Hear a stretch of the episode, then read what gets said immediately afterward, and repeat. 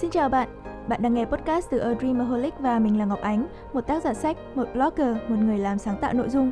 Thông qua kênh podcast này, mình sẽ chia sẻ những trải nghiệm trên hành trình phát triển bản thân với hy vọng giúp bạn có thêm động lực để xây dựng cuộc sống tốt đẹp và hạnh phúc hơn. Cùng đi nào!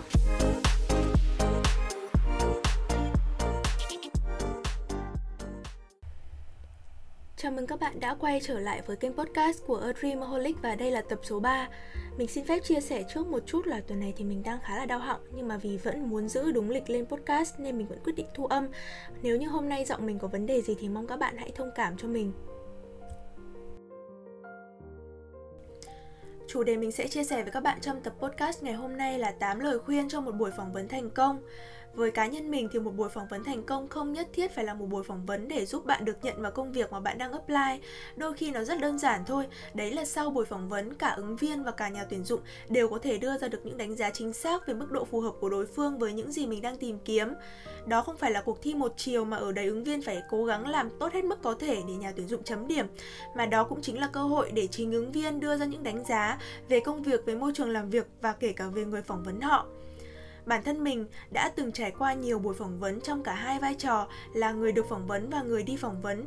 Đặc biệt là sau này khi mình làm việc ở agency thì mình đã gặp gỡ rất nhiều bạn ứng viên. Và mình nhận thấy là có rất nhiều bạn có tiềm năng nhưng lại không biết cách thể hiện cái tiềm năng của mình trong buổi phỏng vấn. Rất là đáng tiếc. Đấy là lý do mà mình quyết định làm tập podcast này. Dù mình biết là ở trên mạng thì đã có rất nhiều bài blog, rất nhiều youtuber và podcaster nói về cái chủ đề này rồi. Nhưng mình tin là những cái trải nghiệm thực tế của mình vẫn sẽ mang lại cho các bạn những lời khuyên hữu ích. Lời khuyên đầu tiên mà mình dành cho các bạn thì gói gọn trong từ khóa là hãy chọn lọc. Mình biết là trong thời gian tìm việc thì sẽ có rất là nhiều bạn có thói quen giải xê vê. Các bạn chưa tìm hiểu quá kỹ về J D nhưng bạn cứ gửi xê vê trước đã. Nhưng mà khi đã đến tới vòng phỏng vấn thì nó sẽ trở thành một câu chuyện khác rồi. Bởi vì khi đó thì cả bạn và cả phía nhà tuyển dụng đều cần phải dành rất nhiều thời gian và tâm sức cho đối phương. Vì vậy nên bạn đừng đến một buổi phỏng vấn nếu như bản thân bạn chưa đưa ra được cái sự đánh giá về mức độ phù hợp của bạn và công việc đó. Trong trường hợp là bạn chưa biết phải đánh giá như thế nào thì dưới đây là cái gợi ý của mình. Bạn hãy nhìn vào những cái phần yêu cầu về năng lực cho vị trí mà họ đang tìm kiếm, đồng thời là nhìn vào cái phần quyền lợi mà họ offer trong J D. Nếu như bạn cảm thấy bản thân mình có thể đáp ứng được cũng như là hài lòng với những cái gì mà họ đưa ra trên khoảng tám mươi phần trăm thì bạn nên đến buổi phỏng vấn đó, bởi vì khả năng hai bên có thể đi được đến một cái thỏa thuận làm việc là nó khá là cao.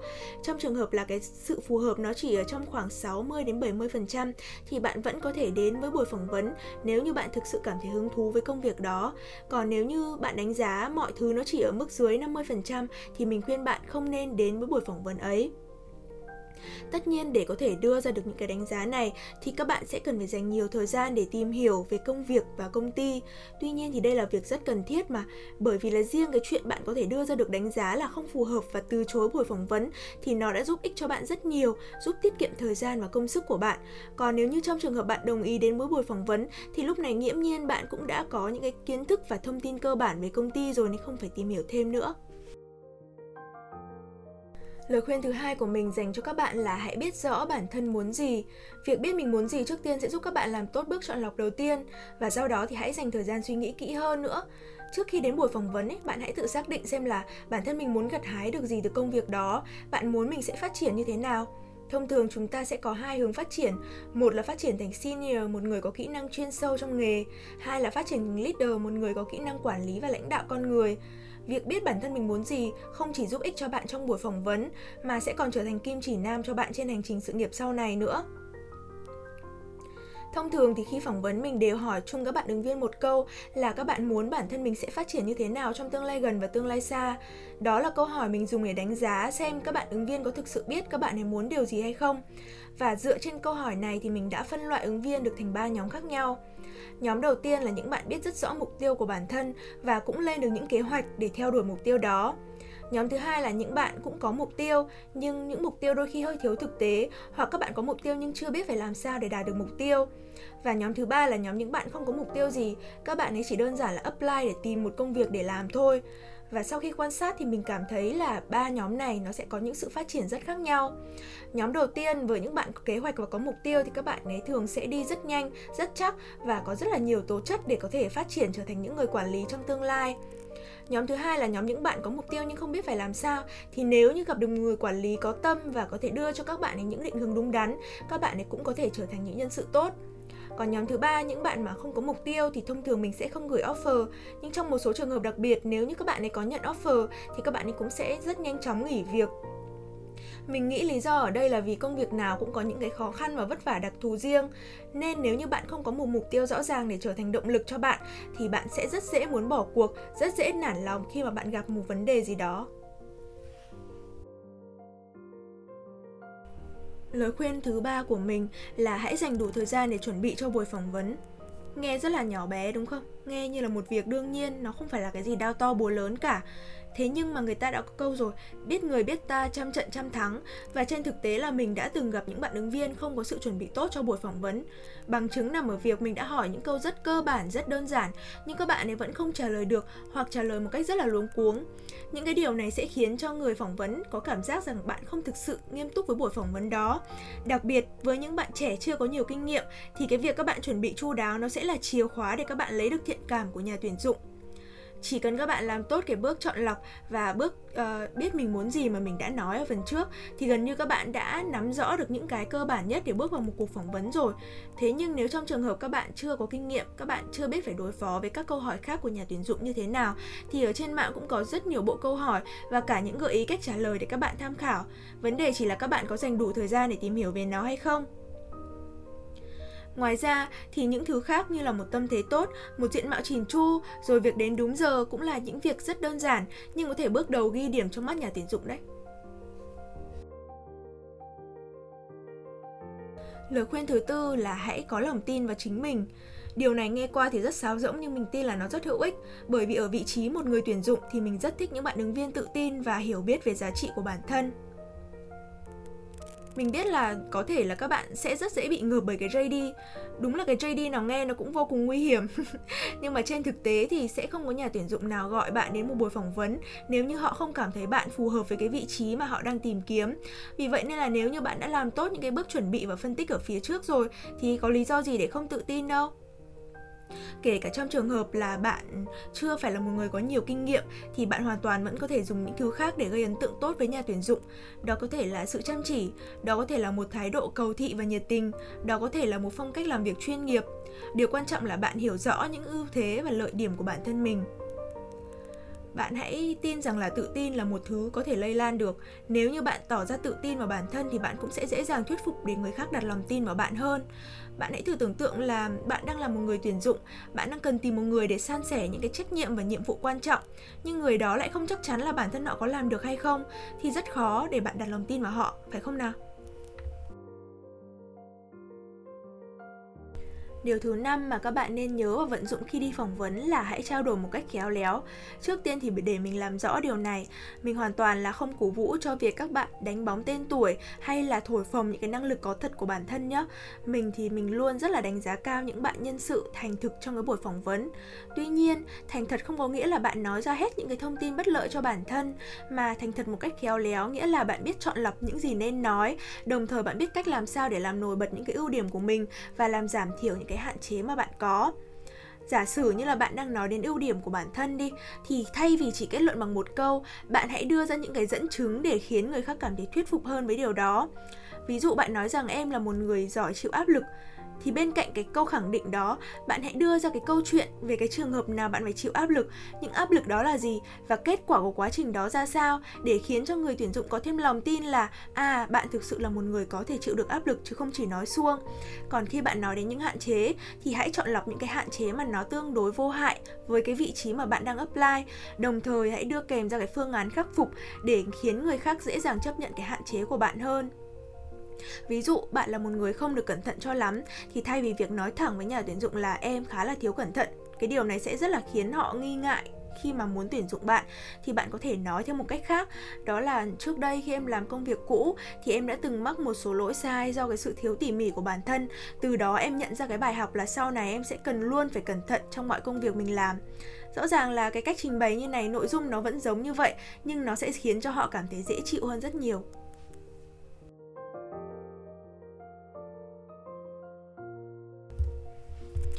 Lời khuyên số sáu mà mình muốn gửi đến các bạn đó là hãy là phiên bản tốt nhất của chính mình. Câu này thì có hai vế. Vế đầu tiên là bạn hãy là chính mình. Từ đầu đến giờ thì mình luôn khuyến khích các bạn thể hiện đúng bản chất của bản thân trong buổi phỏng vấn, bởi vì mình tin rằng là buổi phỏng vấn nó mới chỉ là điểm chạm đầu tiên thôi, còn quá trình làm việc với nhau sau này sẽ là quan trọng hơn cả. Vì vậy là nếu như trong buổi phỏng vấn bạn cố khoác lên một tấm áo của một người khác mà không phải là chính bạn, rồi bạn pass qua buổi phỏng vấn đó, thì cái quá trình làm việc với nhau sau này khi mà hai bên cảm thấy không thể hòa hợp được, nó sẽ rất là mệt mỏi.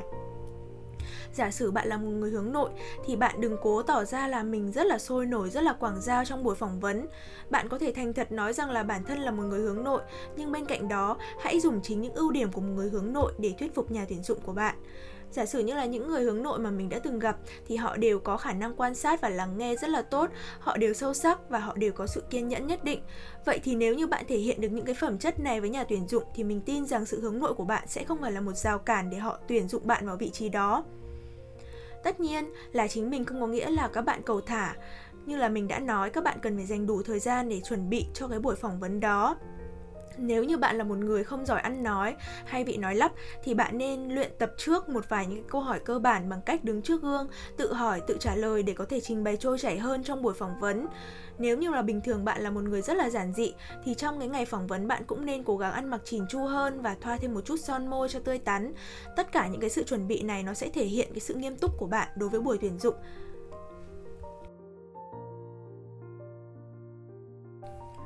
Điều thứ bảy mà mình muốn chia sẻ với các bạn ở đây là hãy thẳng thắn. Hầu như là trong tất cả các cái buổi phỏng vấn ấy, thì nhà tuyển dụng sẽ luôn để dành cho các bạn một khoảng cuối cùng để đặt câu hỏi. Thế nhưng mà mình đã gặp rất là nhiều bạn ứng viên bối rối và hoang mang, không dám đặt câu hỏi. Mặc dù là không phải các bạn ấy không có câu hỏi, chỉ là không dám nói ra vì sợ sẽ bị đánh giá, hoặc là sợ mình hỏi gì sai, hoặc là sợ sẽ khiến cho nhà tuyển dụng cảm thấy khó chịu. Tuy nhiên thì mình tin rằng là tất cả những cái người tuyển dụng chuyên nghiệp, những cái người làm việc chuyên nghiệp thì sẽ đều rất thích những bạn ứng viên biết cách đặt câu hỏi. Bởi vì đó là một cách để thể hiện cái tư duy phản biện của các bạn. Đó cũng là một cách để chứng minh rằng là bạn thực sự quan tâm đến công việc đó. Tất cả những thông tin như là về lương, thưởng, quy trình làm việc, lộ trình phát triển, scope of work, nó gần như là sẽ không quá rõ ràng trong J D. Vậy thì đây là cái cơ hội tốt nhất để các bạn có thể trao đổi tỉ mỉ, cẩn thận về những cái nội dung này với nhà tuyển dụng. Để sau đó nếu như có nhận được offer thì các bạn cũng sẽ có cơ sở để đánh giá xem mình có nên nhận cái offer này không. Các bạn có thể take note lại một list những cái câu hỏi, những cái điều mà các bạn quan tâm. Và sau cái buổi phỏng vấn đó, nếu như có những câu hỏi nào mà nhà tuyển dụng họ chưa chủ động giải đáp thì bạn hoàn toàn có quyền đặt câu hỏi với họ. Cuối cùng thì cũng đi đến điều thứ tám rồi. Không biết là các bạn nghe thì có thấy mệt không, chứ mình cũng bắt đầu đau họng rồi đấy. Cái lời khuyên cuối cùng mà mình muốn dành đến cho các bạn là hãy tận dụng tất cả các kỹ năng mềm mà bạn có. Trong trường hợp có hai bạn đến cùng phỏng vấn với trình độ như nhau thì bạn nào có kỹ năng mềm tốt hơn, bạn đó sẽ dễ dàng chiếm được thiện cảm của người phỏng vấn hơn. Kỹ năng mềm nghe thì như vậy thôi, nhưng mà thực ra nó là những điều rất đơn giản mà các bạn hoàn toàn có thể làm được. Mình sẽ đưa cho các bạn một số gợi ý sau đây nhé. Đầu tiên là việc chào hỏi. Khi mà các bạn bước vào một công ty thì chắc chắn các bạn sẽ phải gặp rất là nhiều người lạ trước khi vô cái phòng họp với người phỏng vấn mình. Vậy thì dù có ngại ngùng như thế nào, các bạn cũng hãy cố gắng chào hỏi họ thật to và rõ ràng cả lúc đến và lúc về, bởi vì rất có thể họ sẽ chính là những người đồng nghiệp trong tương lai của các bạn. Cái điều thứ hai là giao tiếp bằng ánh mắt. Mình đã gặp rất là nhiều bạn ứng viên vì chắc là run nên là các bạn ấy nhìn vào rất là nhiều thứ, nhìn vào sổ, nhìn vào móng tay, nhìn vào mặt bàn, nhìn lên trần nhà, nhưng mà chỉ nhất quyết là không nhìn vào người phỏng vấn. Thực ra thì mình cũng rất là thông cảm thôi, thế nhưng mà không thể phủ nhận được cái việc là nếu như bạn có thể giao tiếp bằng ánh mắt với người phỏng vấn thì bạn sẽ có thể tăng cái độ thiện cảm lên rất nhiều. Đặc biệt là khi họ nói mà bạn nhìn vào mắt họ và bạn thể hiện rằng là bạn đang lắng nghe thì họ sẽ muốn chia sẻ với bạn nhiều điều hơn. Và điều thứ ba là đừng tiếc một nụ cười. Bản thân mình khi mà đi phỏng vấn thì mình luôn cười một cái với các bạn ứng viên trước khi bắt đầu để giúp cho các bạn ấy đỡ hồi hộp hơn. Nhưng mà nếu trong trường hợp người phỏng vấn của các bạn không làm như vậy thì các bạn hoàn toàn có thể bắt đầu câu chuyện với một nụ cười. Bởi vì là một nụ cười thì nó không làm bạn mất gì cả, mà nó lại mang lại cho bạn ấy không khí rất là dễ chịu. Điều thứ tư là hãy để ý đến những cái phép lịch sự tối thiểu. Ví dụ như là khi các bạn đến một công ty thì hãy lưu ý để giày dép đúng chỗ, hoặc là khi phỏng vấn xong đứng lên ra về thì hãy đẩy ghế lại chỗ cũ. Tất cả những cái điều nhỏ bé đó nó sẽ nói lên một phần về cái kỷ luật và về tính cách của bạn, và là một cơ sở để người quản lý đánh giá bạn. Như vậy là mình đã chia sẻ với các bạn tám lời khuyên để có một buổi phỏng vấn thành công. Hy vọng những lời khuyên này sẽ giúp các bạn có tâm thế tự tin hơn để bước vào những buổi phỏng vấn và có kết quả tốt hơn. Hẹn gặp lại các bạn trong những tập podcast sau.